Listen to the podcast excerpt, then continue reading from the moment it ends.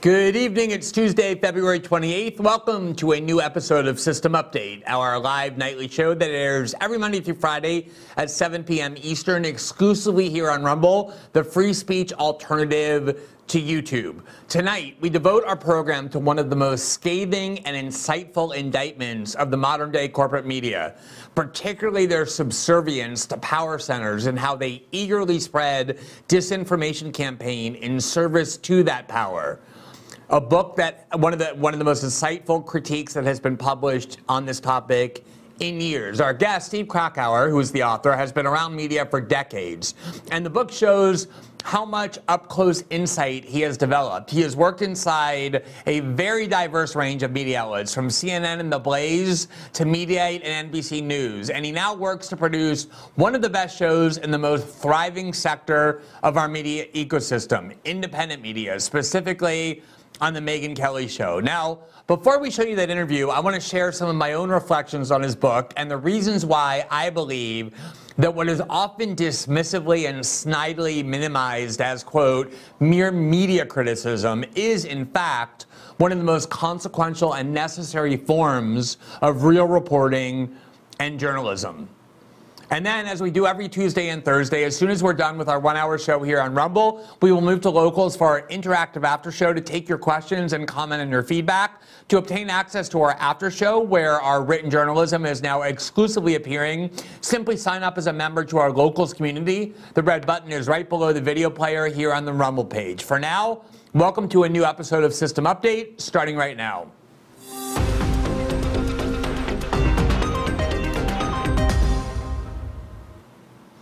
Many corporate journalists are very fond of trying to draw a distinction between what they call real reporting, which is noble and elevated and honorable, even though for them it usually consists of little more than calling the CIA and the FBI and writing down what they tell you to say, as opposed to media criticism, which they regard as tawdry and trivial.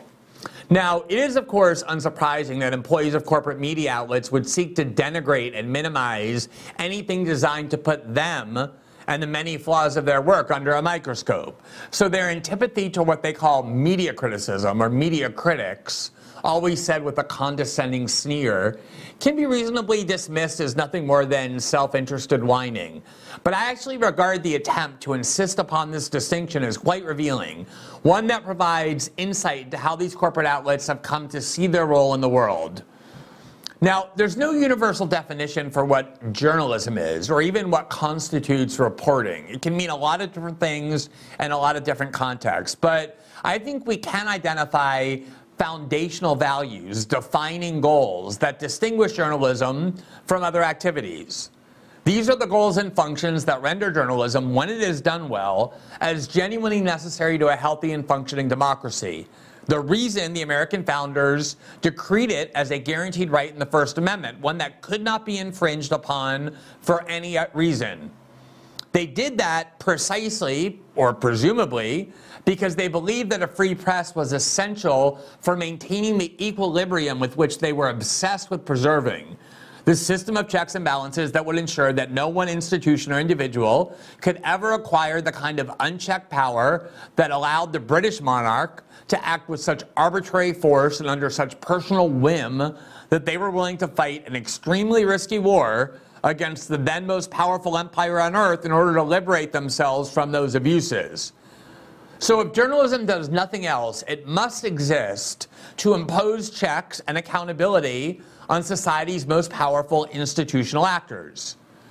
The unique attributes that journalism can impose on such institutions transparency, investigative scrutiny, questioning, dissent are vital to ensuring that those actors remain limited, humble, and in check.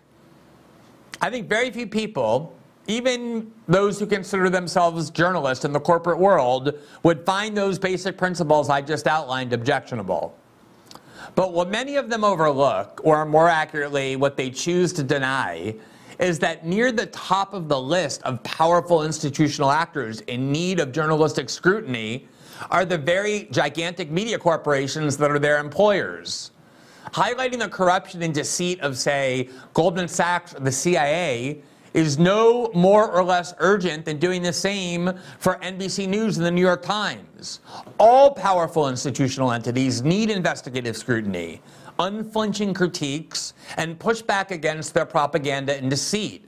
And that most definitely includes, perhaps especially includes, the media conglomerates that control the nation's airways and printing presses, and which purport to disseminate the news and analysis of our politics to tens of millions of people. As a result, what they try to mock and minimize as mere media criticism, something in their eyes barely different than idle gossip, is to me not only real reporting, but some of the most important and valuable real reporting that one can do.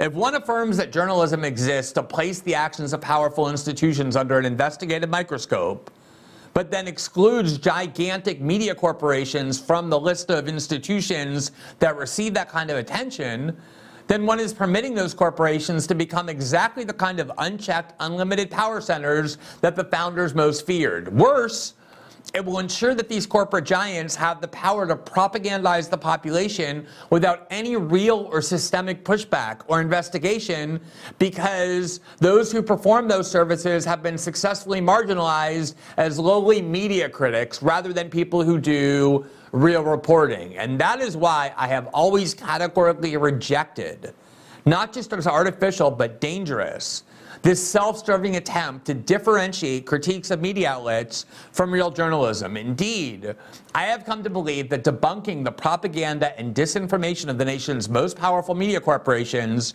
is arguably the most valuable and necessary form of real reporting. It's what enables us to liberate ourselves from the kind of propagandistic prism in which we would be permanently uh, detained absent the ability to critique these institutions. That's a lesson that I actually learned very early on in my decision to begin writing about politics in 2005. When I started doing that, I had not been trained as a journalist. I had no intention of paying much attention to media corporations, let alone spending much of my time critiquing what it was that they were doing. My, my, my range of interests and why I began to write about politics was far more limited. I was setting out to critique the civil liberties assaults being waged under the banner of the War on Terror, and I was approaching it mostly as a constitutional lawyer. I was offended by co- the kinds of programs that denied due process by imprisoning people without trial or that spied and surveilled American citizens without the warrants required both by the Constitution and by law. Those were the values and the interests I was seeking to vindicate and to report on and to shed light on. And I was doing it from a very limited perspective, largely as a journalist turned writer trying to convey complex constitutional principles to people who had not gone to law school. But what I realized very early on was that it would be impossible for me to make any progress, to make any impact whatsoever, if I was unwilling to confront the actual barrier to getting my fellow citizens to see things in the way I thought they should see them, which was the mountain, the avalanche of propaganda that was descending upon them on a daily basis from all directions, emanating from the country's most influential, wealthiest, and most powerful media corporations. And I knew, for example, when, say, reporting on illegal domestic warrantless spying or on many of the abuses of the war on terror that if I were unwilling to debunk and dismantle and dissect the propagandistic framework being fed to people to induce them to accept these abuses as something noble or necessary to guarantee their security, I would have no way of making any headway, of having my voice be heard beyond a very small and limited group of people already trained in constitutional law. And so, very early on in my journalism career, I began adopting as a primary focus, even though that was never my intention, the lies that were being issued on the topics I knew most by the most powerful newspapers, by the most influential media outlets, because that was a way of getting people to clear their mind of what was being purposely put into it, the clutter that was being inserted into it, to prevent them from thinking critically.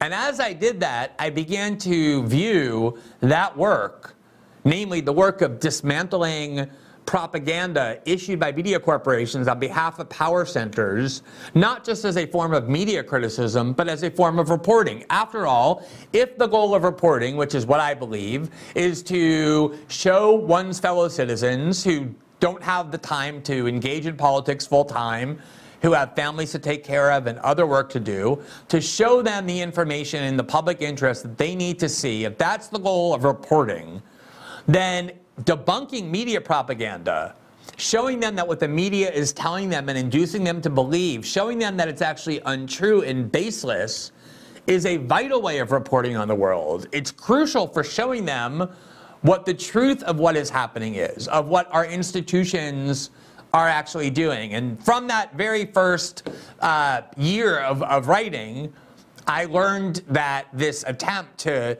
isolate media criticism from real reporting was nothing more than an effort on the part of those media corporations to malign and discredit people who decided that all powerful actors and all powerful institutions, including media corporations, deserve to be subjected to that level of scrutiny.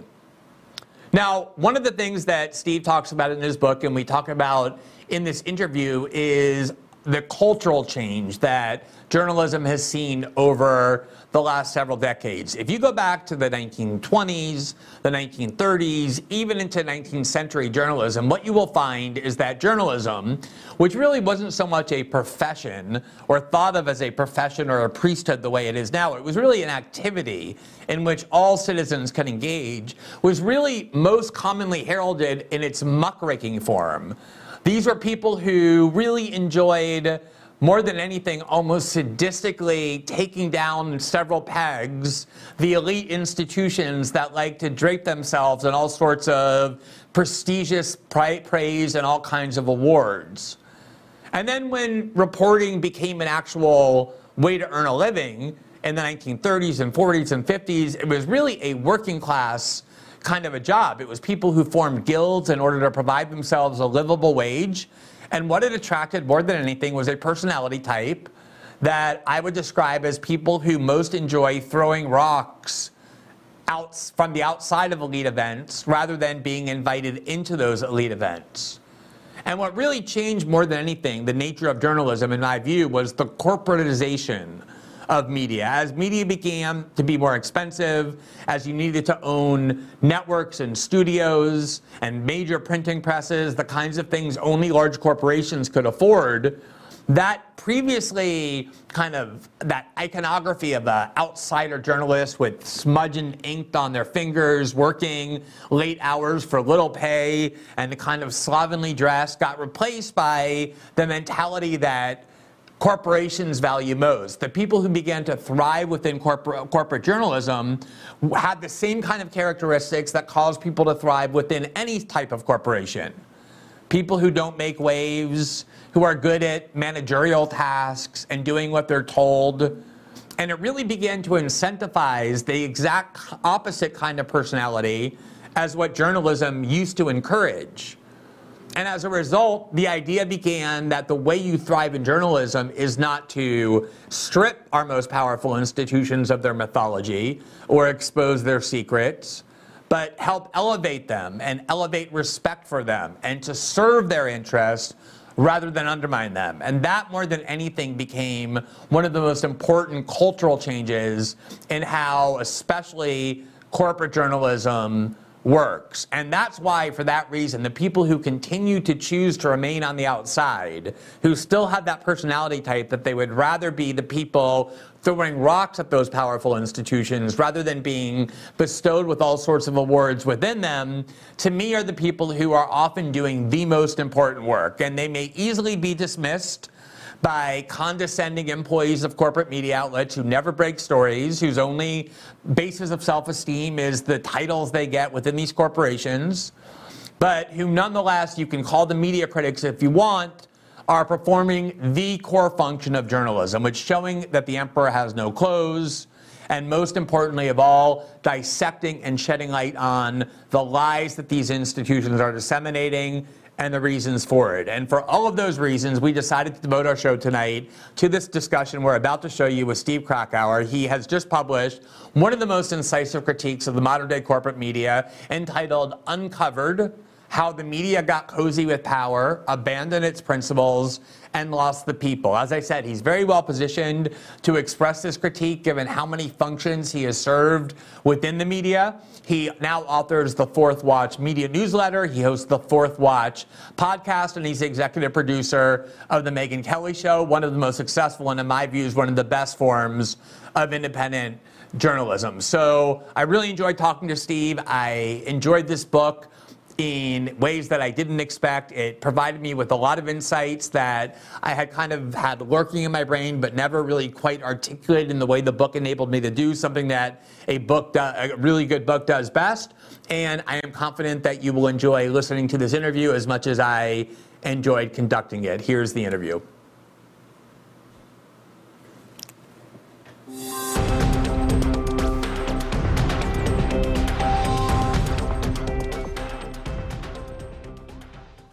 So, Steve, first of all, thank uh, thank you so much for taking the time to talk to me. Congratulations on the release of the book. I know that's always a happy time in life when you finally get this book out into the public. So I'm glad you're able to talk with us about it. Glenn, thanks so much. Really, I, have been such a fan of you and your work, and, and uh, it's great to be on. Absolutely. So uh, let's uh, talk first about the title of the book, even though my, my mother taught me not to judge a book by its cover, I'm also going to judge the book by what's inside of it as well, I promise. But the title of the book is Uncovered How the Media Got Cozy with Power, Abandoned Its Principles, and Lost the People. And this phrase, how the media got cozy with the people, I remember back when I first started writing about politics in 2005, 2006, that was a time when, at least as I, as I perceived it, the media was very cozy with, say, the intelligence community that was supporting the war on terror. I think some people have forgotten the critical role the New York Times played in helping the Bush administration sell the war to people the war in Iraq based on a lot of the falsehoods emanating from the government. My critique back then was that the press was far too cozy with power, especially the security state. Do you think that that has gotten a lot worse in the past few years? And if so, how and why? I do. I, I, think that there were absolutely valid critiques of the media back then for decades. I mean, I, I described the Acela media, media that's based in New York and D.C., and by extension of just the, the just the pure geographic nature of the media, so much of that we see is is this coziness between you know the, the, the people in elite positions on the government side, on business, and the people in the media, the people that are supposed to cover them and, and be a check on power in, in support of the people. Instead, they become part of the powerful. Even even the, the ones that are not, you know, it's it's, it's like uh, it's not clear exactly the connection. You know, they might just be on the on sidelines of their kid's soccer game, and then they they're they're connected in some way. So I absolutely think it's been a problem for decades, but I do think it's also gotten worse, partially because of the incentive structure that we've seen change and shift over time. On one end, there's the business model is completely broken now. And so at once it was a, a really good for business to go after people in power in some ways. And so you got the sorts of journalistic, you know, yes, it was, it was a mix, but you did certainly get some good journalism out of it because those are the things that actually performed well. And then you have social media, Twitter, which which really has a chilling effect in a lot of ways on younger journalists who won't go after stories that they think they might get backlash for on, on social media and might actually hurt them, make, make them less popular with people. That's the role of journalists. Journalists should be unpopular with people in power. Instead, we see people just sort of craving that attention, craving that popularity and influencer status, building their brand. That's all been detrimental, and, and it only adds to the, the coziness that we see. You know, I've been dealing a lot over the past couple of weeks with Sy Hersh, in part because of the story he published on Substack claiming it was the United States that blew up Nord Stream 2. And regardless of what one thinks of that story or some of his other stories, it reminded me as I was dealing with him in terms of how just generally cantankerous he is, how he's not particularly you know, oozing charm and doesn't really care to. That kind of the old school journalist, of which he is very much a vintage expression, was the kind of person who generally liked to find themselves on the outside of authority in decent society. They preferred, preferred to throw rocks at elite events rather than be allowed into it. They really didn't care at all whether they were being applauded by elites. It was kind of a working class profession. Clearly, all of those things have changed in so many ways. What do you think are the primary reasons why it has? Yeah, I, I, think that right. It, journalists, you know, they're, they're, a, positive phrase is they should be curious. Uh, I look at look at the total lack of interest in that Sy Hersh piece that from from the larger corporate press. Total disinterest in pursuing that story, which is an, a fascinating story. I mean, it, maybe let's let's let's dig into it. Let's look look into. It. No, total total lack of interest. But I think that you know journalists should be nosy they should be disliked. They should be annoying to people in power. And, and that's also something that has gone away. And there's a, a few reasons for it. I mean, I, I think that some of it is just a, a general laziness and incompetence. I mean, what, how interesting is it that the most you know, most complicated stories, the stories that take a lot of work, are the ones that rarely get attention from the corporate press, the press that has resources and, and various places, people to, to dig into stories. No, we don't really get much coverage of those. But the stories that are easy, the ones that are quick turn, those are the things that get constant attention nonstop and, and across the board. I mean, some of this is political. Some of this this happened and, and really became worse during the Trump years because all of a sudden it's good for business when you spend your time say, spending every waking moment 24/7 talking about Donald Trump as if it's this big giant existential threat, ignoring any other story. Uh, and then in some ways also it's it, we saw it since then. I, I, think in many instances with COVID, where it's just it, it's a total like an anti-speech activism I describe in the press, where it, it, went from not only a disinterest in stories to this idea of working in tandem with the censors to make it so that the public won't even have access to information or to other points of view, because there's a general distrust in the public. By being so disconnected from the public, the press has made themselves no longer connected, no longer even trusting that the public can get information that it needs. You know, I think one of the strengths of your book is that you're not just this kind of harsh media critic, which you are, but a lot of times harsh media critics are people who have never actually worked inside of journalistic institutions and I think therefore lack a certain perspective that might be helpful to inform their their critiques, make them a little more nuanced. You actually have spent a great deal of time working within some of these more established media outlets, and as a result, you have sources, people who are willing to speak you, uh, with you for this book, both on and off the record. And you share uh, some interviews and some anecdotes that parallel mine as well, where you talk to journalists inside these major news outlets who often said to you, look, there's a lot of things that I think are said that are critical of the prevailing narratives at our media outlets that I agree with. And yet, I don't really have much of a willingness to be among the people speaking out and saying those things and there's a lot of different reasons why. And whenever it comes to kind of younger or even middle-aged but less established journalists, I've tried to give them the benefit of the doubt of saying it's a shrinking industry, there's constant layoffs, and if one day you stick your head up on Twitter and say something off-key and you become the person of the day who editors and journalists call you know, all the names that you get called. If you do that, your resume is the easiest one to most quickly be thrown away the next time there's an opening. And that's part of the reasons why younger journalists are petrified of speaking out. Do you think that those economic reasons are the primary ones why it's become so conformist? I think that is a huge reason for sure. I, I, think that look, the business is, is truly in flux, and in a lot of ways, it's positive for both the public and the individuals who are willing to put themselves out there to, to just just trust the public enough to put information out there. Independent sources, you know, like like your show, are on the rise for good reason, uh, because the corporate press has so so much disdain for the general public that there that there, there is this real opening.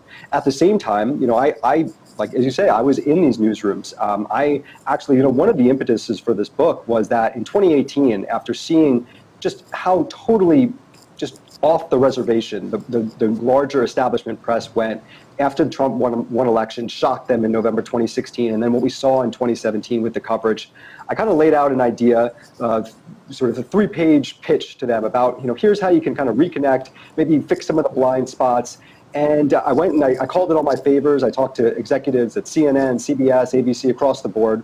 Um, tried to sell them, them on this idea, and generally there was a, there was a lack of, of real introspection or, or interest in this, and and it, it's too bad. But I, I think you know this ultimately became what the book was, you know, which is here's all the ways that this went off the rails over the last few years, and at least if we could just lay all the cards on the table face up, anyone who's reading it, anyone in the public can be on the same page. And then we don't need the gatekeepers anymore. We don't need the corporate press. And we don't need the people who I think really are, are showing a bit of cowardice, whether it's the younger generation, whether it's their editors who just give in to the, to the mob. That, that we don't need them to necessarily change their ways to get the information that we need.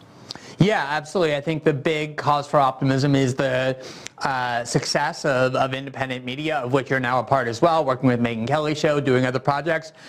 And I want to talk about a lot of those Trump era examples that you raised because I also think that another major factor is for sure the arrival of Donald Trump and the way in which that transformed a lot of things, but probably above everything else, media behavior and what they can, thought of their actual mission. But before I get to that, you know, I think part of the change we just touched on the economic motive. There's also clearly a cultural change, I think, where journalists often used to take pride in the fact that stories they filed or analyses that they offered provoked a kind of anger, it disturbed people, it resulted in controversy. Um, I've told this story before, but I had a dinner I think maybe three or four years ago in New York with two very well-known and established journalists who are very secure in their career because of their reputations, because of how well-known they are, because of their past uh, accomplishments. They're not the kind of young journalists I was just referring to who are petrified their resumes are going to be thrown away. And I remember having this two hour conversation with them that contained really interesting and nuanced discussions about a wide range of controversial issues. They're both teenagers, they're both parents of teenagers. They were talking a lot about concerns of how gender ideology is infiltrating schools and clearly converting some kids who aren't really suffering from gender dysphoria but who feel a certain kind of pressure. It was a very interesting kind of conversation, an adult, nuanced conversation that I really enjoyed and yet the minute I left and I was riding back to my hotel room in the taxi, I realized that under no circumstances would either of them even think about breathing a word of any of what they had just said to me notwithstanding that they don't have that excuse of, well, I might be fired and I won't get another job, given, as I just said, all of the security they enjoy. What happened in the cultural milieu of journalism that has turned them all into such cowards and, and conformists? Not all of them, but the, the vast majority in the corporate media. Yeah, it, it, does seem like across the board. And, and, there are some exceptions. You know, as you mentioned, I talk on the record uh, with over 25 people in the book, uh, all throughout the, the industry, some at Fox News, but some at the New York Times, and the Washington Post and and trying to get at this this question. And you know, I, I, I look at the New York Times as a good standard of of how this decline has really materialized because uh, I, I spent a great deal of time about the New, the New York Times uh, Tom Cotton op-ed fiasco that we saw in 2020, which I, I think was just such an important moment. And yes, people you may know a little bit about it. It went privately and then it spilled out publicly. But to really dig in and look at the circumstances and look at the implications of what we saw there, we saw the publication of an op ed by a senator during the, the height of the protests and riots after George Floyd uh, by Tom Cotton. And it was got, got such a backlash. well, and just to remind people, just to remind yeah. people what he was advocating it was something with which I disagreed, but he was advocating essentially for the deployment of military reserves and, and the military to keep order in the streets. Not exactly an unprecedented proposal. It was something that George Bush 41 had done during the Rodney King riots and many other times. And it wasn't that these reporters were saying they disagreed with the story. They were saying they were so offended that their newspaper wouldn't even air the opinion that they demanded and then ultimately won the resignation of a very senior editor at the New York Times. Exactly. And the way that they went about that, after having all these internal drama and, and crying on Zoom meetings, which I described in the book uh, on the record, then it spilled out publicly in a, in a very specific way. They said that publishing this column put the lives of our colleagues in danger. And that implication, that, that it was actually dangerous to publish this op-ed, is what was able to get the bosses to, to give in to this mob that was created, not just from the external activists, but from internally. So that was point one that was really alarming. But the second element here is that it was journalists. It was not even activists. It was not opinion columnists. It was the actual staff of the news side of the newspaper that put this out there. And, and you start to learn that, that journalists these days, for whatever reason, whether they believed it or whether they just went along with it, they were, they were able to, to use this scare tactic in order to, to get this change done culturally. And I, I do think what's interesting is more recently, with what we've seen with the kind of trans coverage at the New York Times and the pushback that they got, the New York Times actually went a different route and has stood firm so far and pushing back against their own internal staff and the activists who are coming after them for daring to, to publish stories objectively looking at this issue from a variety of perspectives. You know, I'm, I'm, I'm often, very, I, I, pay a lot of attention to the times when journalists do things that aren't just wrong, but that seem to me to be such a fundamental violation of what the journalistic mission is supposed to be, what the defining values of journalism have always been. When I see, for example, journalists being the leading agitators for censorship, when journalists have long been expected to defend free inquiry, to me it's like seeing a cardiologist encouraging everybody to smoke six pack of cigarettes a day. They just do not combine.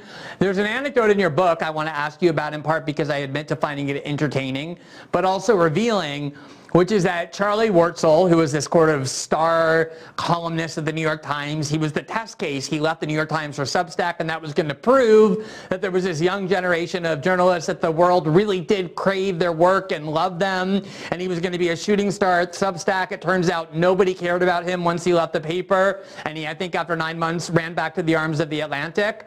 But you talk about the reaction that he had when during this whole Tom Cotton episode that I found really interesting and revealing. Why don't you tell that anecdote and tell us why you thought it was worth including?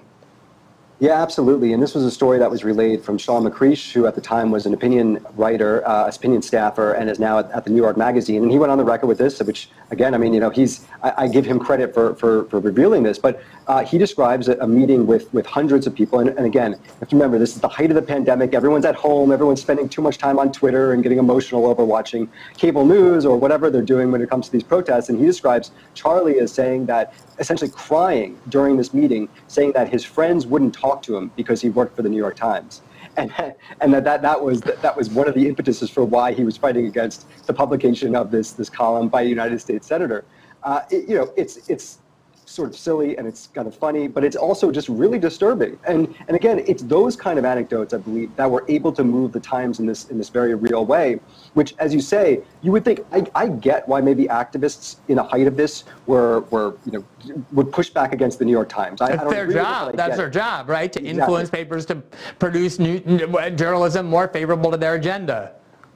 But if every but if of every occupation, the one occupation that should be the most for free expression and the free exchange of ideas are journalists, and potentially the paper of record should be the one that employs the ones that do it the most and most strongest and most ardent. And that is completely the opposite. That was a real eye opener for me, and I and I do think it, it was a very very clear case of the perilous times to come when it comes to the support of censorship that we've seen in the intervening years, particularly after Trump left.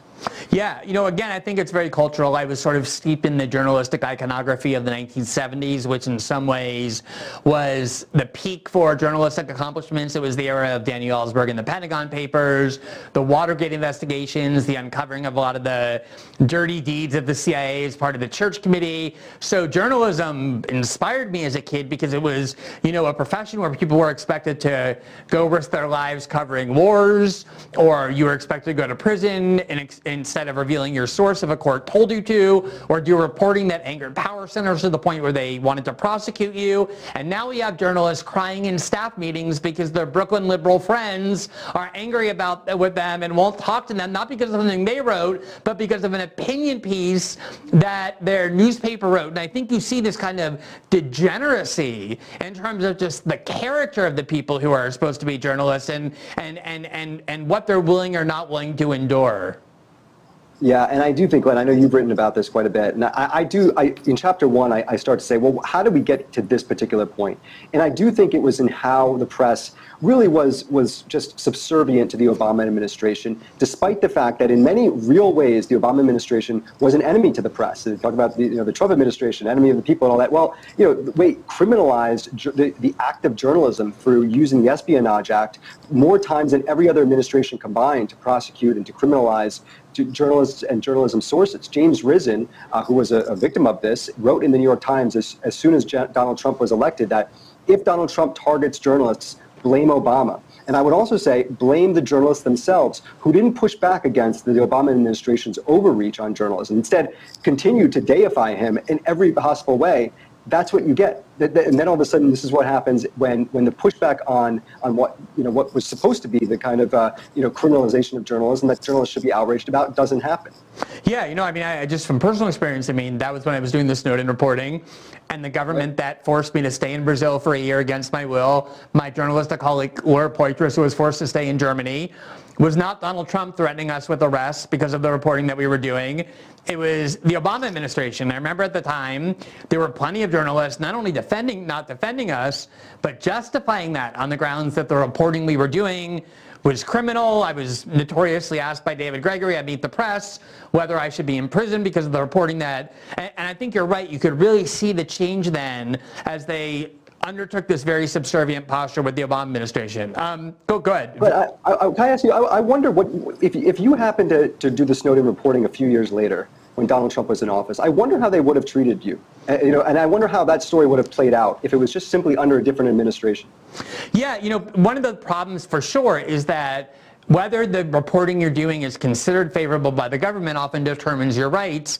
I was doing it in Brazil, and the Brazilian government largely looked the reporting is very favorable. Why? Because we were informing Brazilian authorities about the ways in which the NSA was spying on all their key civic institutions and the populations. So it was very popular in Brazil. It was not in the United States, and so I was protected by the Brazilian government and threatened with prison by the Obama administration. Um, let's move on to, to the Trump to the Trump era and some of the specific examples you focus on most. Um, I was thrilled that you basically began the book with a focus on the Hunter Biden story because uh, I think sometimes even long-term readers of mine, people who are supportive of my work, think that uh, is he is he ever going to stop talking about the Hunter Biden story? He loves to talk about the Hunter Biden story. He can barely do a show without talking about it.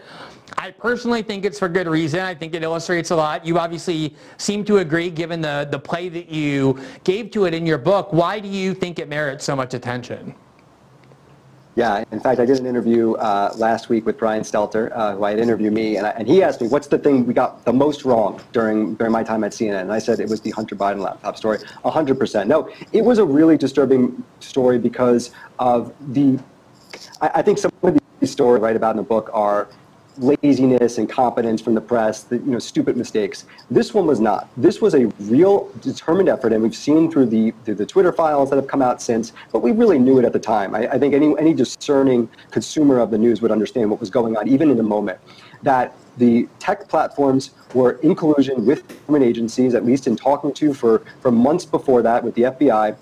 And the media, instead of being a, a check on that powerful collusion that was happening, we're instead a part of it. We're part of the entire elite censorship collusion because they not only were not outraged, outraged by it, they only gave attention to the all the earmarks of Russian disinformation, letter clappers of the world, and they were not at all anywhere close to the way that they should have been outraged by their colleagues at the New York Post getting completely censored in, in a truly unprecedented way. The link to the New York Times was not available to be spread.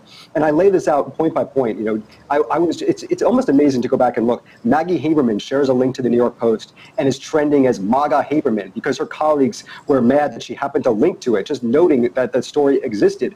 Jake Sherman, now of Punchbowl, then of Politico, was suspended from using his account on Twitter. He linked to the story. He quickly deleted it, apologized for daring to link to this horrible, toxic story. It was so embarrassing that the media, instead of fighting for their colleagues, joined in on, on the censorship. We know what happened in October 2020, but it continued for years and years, and obviously has since been, been oh, now, now the New York Times and the CNN are, are confirming that this laptop is real. Yeah, we knew it all along. The public should have lost the distrust that they might have had in the press to give it to you straight. If they can't even be curious about it and they can't even be honest about why they're not being curious about it. But this is the thing that I have to admit does somewhat mystify me, which is the, as people like Brian Stelter tell it, and I, I heard those parts of the interview, you know, to them, they were like, oh, look, we were in the dark. It was hard to know what was going on. You know, they have all these excuses for why they were unclear. They pretend they really didn't spread the lie that it was Russian disinformation, even though you can spend all day showing people one video clip after the next where they brought on people, including their own employees like James Clapper, to say exactly that. But even if you want to give credit to that, version of events. There's no way we could have known, even though a lot of us did know to the point where we were willing to stake our careers on it by putting our names on those stories because the authenticity was so obvious. At least now, as you say, even the institutions that they say are the ones you should trust most, the New York Times, the Washington Post, CNN, have all come out and said, these documents were never Russian disinformation. We've authenticated the documents independently. A political reporter did the same as well. And the story of how that laptop got into the hands of the FBI and Rudy Giuliani was also accurate, that Hunter Biden left it at that repair shop and it was abandoned. Which means that whatever their intentions were before the election, the story they all spread day after day after day was wrong. And it's been the most basic rule of journalism forever that when you get a story wrong, like the New York Times did after the Iraq War, and they went back and signed a long editor's note trying to account for how they got it wrong and why and what they need to do better. There's not been one single journalist nor one single outlet, not one that has spread that story that has in any way even purported to grapple with the lies and falsehoods they spread before the election. And there seems to be very little demand on them for do so, to do so. That seems like a major change to me in how journalism functions. What do you think explains that? Yeah, so I think there's two things. First of all, I will say one of the people I spoke to for the book was Olivia Nuzzi of New York Magazine, and she was a co-author of the cover story about the Hunter Biden laptop uh, for New York Magazine a few months ago, which I thought was very good and actually called into account some of the, the real problems with the way that it was covered originally. Of course, her story barely got attention. I, I wrote about it for my newsletter, but, but very, very few in the corporate press gave it much attention because I really think it's the second reason, which is that they didn't just get the storm they essentially got the story wrong on purpose because they chose not to give it any option. It, it's not like they said, "Oh, this is Russian disinformation." In a lot of ways, they, that that was when they actually dared to even mention all is when they went down that path. No, they did it because they they shut down any conversation about it. They treated it as this toxic, uh, you know, contaminated piece of information that we can't even acknowledge exists. I mean, we this so often with COVID. It's why I think just like the Hunter Biden laptop story, we're not getting the introspection, the we get it wrong, we correct it with COVID either, because they realize that to, to correct the record now proves that why you got it wrong in the first place, which is that whether either consciously or subconsciously you specifically you did not you didn't even cover the story. You weren't even curious enough. You wouldn't even give it the oxygen of at least hearing other perspectives and allowing other information out there. You just shut it all down because of a fundamental distrust of the public. And that's too embarrassing to really start to go and, and pull into account so we talked about it right at the start because of, of the book title that describes pathologies in the media that we both agree actually predated Trump, but seem to have gotten much worse once he uh, ascended to the presidency. And I think that's true kind of across the board. Whatever media pathologies were already in existence went to an entirely different universe because of this overriding, not just even contempt they had for Donald Trump, but this belief that he was such a singularly threatening figure that they could all, almost like abiding by journalistic ethics became a luxury they couldn't afford. You're somebody who has kind of had one foot in the kind of more corporate mainstream media, but also a foot in conservative media, working with Fox and Megyn and other people like her. Why is it that the media came to see Trump in those terms is so radically different than, say, more conventional politicians like John McCain and Mitt Romney and even George Bush and Dick Cheney?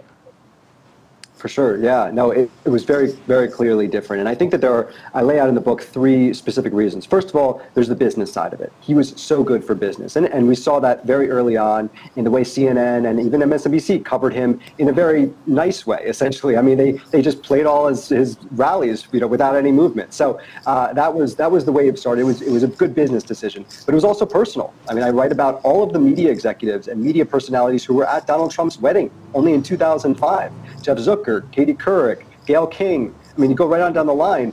and and so they were they were kind of part of that, and he became this turncoat to the elite power structure that he started in in the media space in New York. So that was two. And then the third one, as you mentioned, I do think that there were elements of the media that truly believed they were doing Watergate every single day in this existential fight with, and they were saving democracy. But I would argue that instead of what they should have done, which is even if they believe that, which I completely think is ridiculous, but if you believe that, that's when you double down on your standard. That's when you have your journalistic principles and you have to even do that stronger because you have to convince the public to trust you on it. Instead, they went the opposite direction. The guardrails were completely off and just the, the trust from the public completely declined as well. But I want to I want to probe a little bit of that more because I can understand why the media kind of like people like John McCain and Mitt Romney, who are these kind of moderates. You know, John McCain carefully cultivated this maverick image his whole life, reaching out across the aisle. Mitt Romney was just sort of a standard old school Republican, just like kind of a business guy.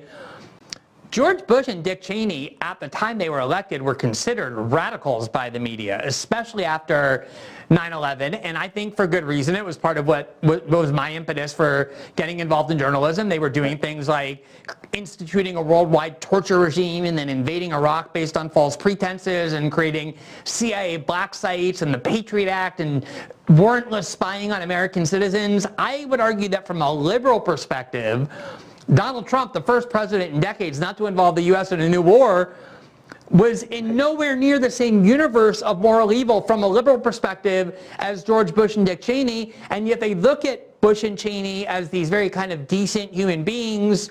Maybe a little bit of that is just passage of time. People seem less horrible as time goes by. But I think there's a lot more going on there. What do you think accounts for that? I agree. I, I, think that there is a general sameness in thought when it comes from the left or the right of the people that spend their time in cable news green rooms and in the newsrooms of all these organizations. And so, so yeah, you know, Dick Cheney, George Bush, Clinton, you know, it's all sort of the same in a lot of ways. I mean, there was not a lot of outrage over the Patriot Act for a very long time even from places like on the left, for most of the people on the left. And I write about this in chapter 8 in terms of Bernie Sanders, because I do think that in 2016, it's been widely reported Bernie Sanders was sort of screwed by the DNC and in, in cooperation with Hillary Clinton. Political job there. In 2020, when really it seemed that Bernie Sanders was going to coast to the nomination after Nevada. And I remember it was just a political galvanization of all the candidates going behind Joe Biden in an effort to stop to stop Bernie Sanders before Super Tuesday. It was the media themselves. It was people like Joy Reid on MSNBC, even CNN to a lesser extent, that that really just started to push against Bernie Sanders and his supporters in a very overt way. Why were they doing that? The same reason that they didn't like Trump. It was a disruption to the establishment, a disruption to the general sameness that they were used to for so long, and they weren't going to have it. And on the Bernie Sanders side, whether it was from MSNBC or from the DNC, they were successful in doing that two times in a row. Trump was able to do it, you know, outside of the norms, even though he was not a fan uh, or he was not the, the candidate from the right either. So I just have a couple questions left, and, and one of them is actually one that you just kind of answered in a way, but I think for me at least, it's such an important question that I want to kind of ask it from a different direction and probe a little bit more. You know, for years, I remember, well before I was a journalist, it was kind of just gospel on the right that the United States media is liberal. The liberal media, Rush Limbaugh would rail against them every day, right? They were Democrats, they were on the side of the left. And it was never something that I believed. You know, I think on cultural issues, you can probably make a much better case. These are people who go to the same schools where left liberal cultural ideology comes from. They live in blue cities. It makes a little more sense there. From an economic perspective, a military perspective, they were never on board with anti-war protesters or the economic policy of Bernie Sanders. As you just said, you know, they were very hostile to Bernie Sanders, who was clearly to the left of Hillary Clinton.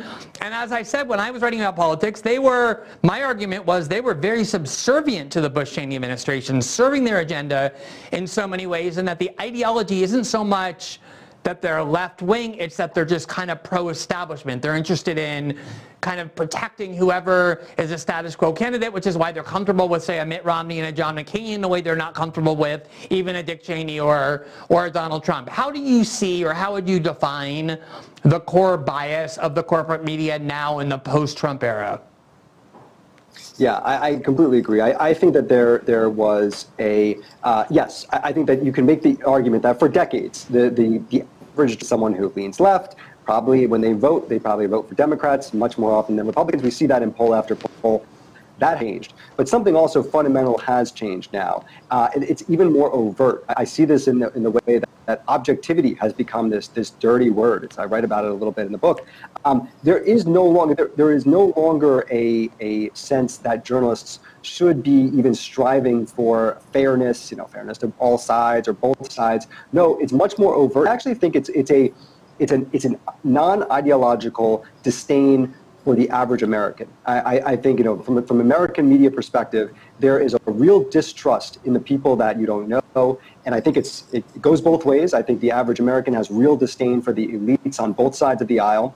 We saw it with, with Donald Trump and we saw it with Bernie Sanders. And so I think, if anything, the, the sort of policy perspective of our, our current elites, the people who are in government, the people who are running our corporate media, is one of a general distrust and disdain of the people that they're supposed to be, be the conduit for. Instead, they kind of dislike and feel like they, they're, they're just, you know, one, one thing might happen and, we're, and they're all going to mess up what we have going here. I, I think COVID has made this entirely worse. And that's a real problem because the public can feel that. They get, they get that sense. Every poll shows the lowest trust uh, in the public uh, of the media. Every, every year, it's lower and lower. Yeah, and just, this is a great place to end because this this is something I worry about a lot in general. Is you know if you look at history, when the breach gets way too large between the elite sectors of the country and kind of the ordinary citizens, lots of uh, instability or even worse can happen. That's clearly here uh, in the United States now. They don't just hate the media they hate the media more than other elite establishment institutions, but they hate most establishment institutions, which is why they were driven into the arms of whatever politicians, Obama or Trump, promised to burn the system down. But I want to talk a little bit about why there's been this breach with the media, why they're so insular. I remember the interview at The Intercept, there was all this talk constantly about diversifying the newsroom. And, you know, you would look around over the years and it would seem like on the surface in the most superficial ways possible that this diversification process was actually underway. And yet, I'm not exaggerating, Steve. Some of the wealthiest people I've ever met in my life, meaning people who come from the wealthiest enclaves in the United States and were raised by the world's richest families, were people I met at The Intercept, reporters, um, editors, you know, just so whatever diversification of the newsroom meant, it definitely didn't mean class or education. They all went to the same schools and the like. How much of that in the culture of journalism, which really used to be a working class profession, people unionized, they made very little money. What is the role of all of that, and how much do you think that is responsible for these changes? Yeah, it's gone the opposite direction, right? And I and I do think that's one of the reasons that I, I wrote the book is that I, I think that the the I'm not you know I, I would love if the corporate press got better and started to learn some of these lessons and was had some humility, but I, I don't believe that's going to happen. Instead, lay it all on the table and actually band together because we don't need them. We need the independent press. But but no, I, I think that one of the things I would I would argue to, to actually get the press in a better position is to find people who don't want to be journalists, to almost drag them kicking and screaming into the profession. Because if you're looking for people who actually want to be the journalists of today, they're people that see themselves building a brand, accruing following on social media, using it as a stepping stone to accrue more power and to have a voice in, in a larger way. In the, in the olden days, I mean, a couple of decades ago, the best journalists were respected by the people, but, but not really known you know, that, that was the way that the journalism worked. It's, yeah, David Halberstam, who, who won a Pulitzer for covering the Vietnam War for the New York Times, used to say, if you're famous, it's likely that you're not a very good journalist. Right, right, but but that's that's clearly not the case. You can be a lower level staffer at a big publication like the Washington Post or New York Times and have 200,000 followers and think that you're famous, and in some ways you are. But being a famous low-level journalist is really just a recipe for disaster. If the, if the media wants to get in a better place, yes, I think ideologically there could be more diversity, cultural diversity, but also try to find some people who are not swayed by, by the, the current trappings of what journalists can be. Find people who actually want to talk to people, tell people a story, and not worry about what's happening on Twitter every, time, every day. For, for your next book, uh, I give you permission to call that the Taylor Lorenz syndrome. I think you can use that as good shorthand. I actually have do uh, I do I do have one last uh, quick question for you. Yeah. Uh, it's about a part of your book I wanted to ask you about, and it relates to a story that came out obviously after publication of your book, so you didn't talk about it. There's this controversy about the lawsuit brought by Dominion, the voting machines, against Fox News, claiming that they were intentionally defamed through accusations that they were involved in voting fraud. And one of the arguments you make in your book that actually I thought was pretty novel, and I hadn't really thought about it this way before, though I think it makes a ton of sense, is that one of the things that our polarized environment has done is that it makes it so that if one side wildly exaggerates a certain story, the other side refuses to acknowledge any validity to it whatsoever. I think the Hunter Biden story is a good example, or the role the FBI and the CIA play in influencing big tech, that's another. It has to be either or all. I think the coverage of this Dominion lawsuit has been terrible. They were eager to try and pretend that Tucker, who always is their number one target, was on the air constantly promoting theories of electoral fraud, while in secret he was saying he knew it was untrue. And in reality, he never did. In fact, he kind of bravely went on air and attacked Sidney Powell for refusing to show her evidence. Nonetheless, I'm curious what you make of this particular story and what we do know about it and whether it reflects any of these kinds of pathologies that are going on, not in the primetime shows of Fox, but in other sectors of Fox. Yeah, I think it's a fascinating story. I think anytime you start to read the text messages of, of really famous people, uh, it, it, gets it gets to be a juicy media story. And I'm I'm not you know as someone who I, am all for transparency, I, I, think that, that there's there's validity to that. Um, I think what's interesting is you look at the original Dominion filing.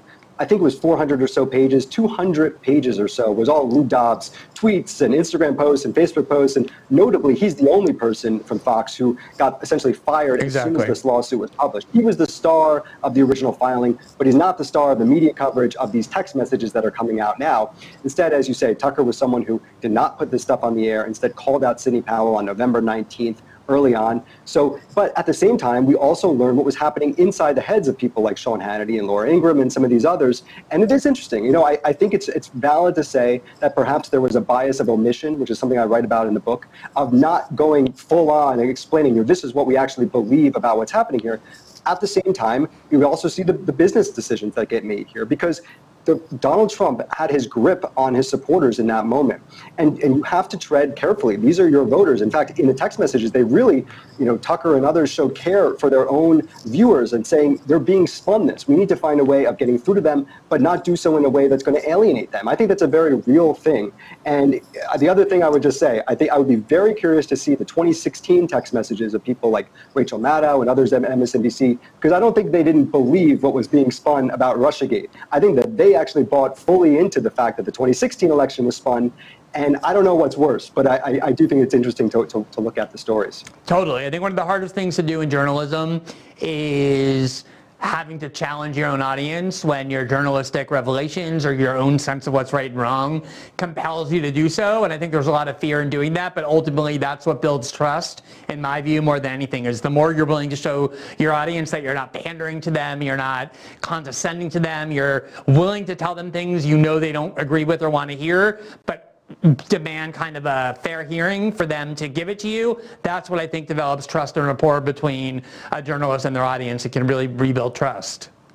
They'll respect that. Yeah, 100%. Yeah. yeah. Well, Steve, congratulations on the book. We will give everybody not just the information on where to get it, but also encourage them to do so. I think the issues you're writing about in this book are among the most important we face. We cannot have a healthy democracy when we have a rotted and corrupt press corps, which we absolutely do. And I think your book does one of the best jobs yet in laying out uh, why that is and also how it's come to happen. So um, I hope everyone read your book. Uh, we talk a little bit about your podcast and the interview in the, the intro as well, so people can check you out there as well. Um, and good luck continuing on this book tour talking about your book.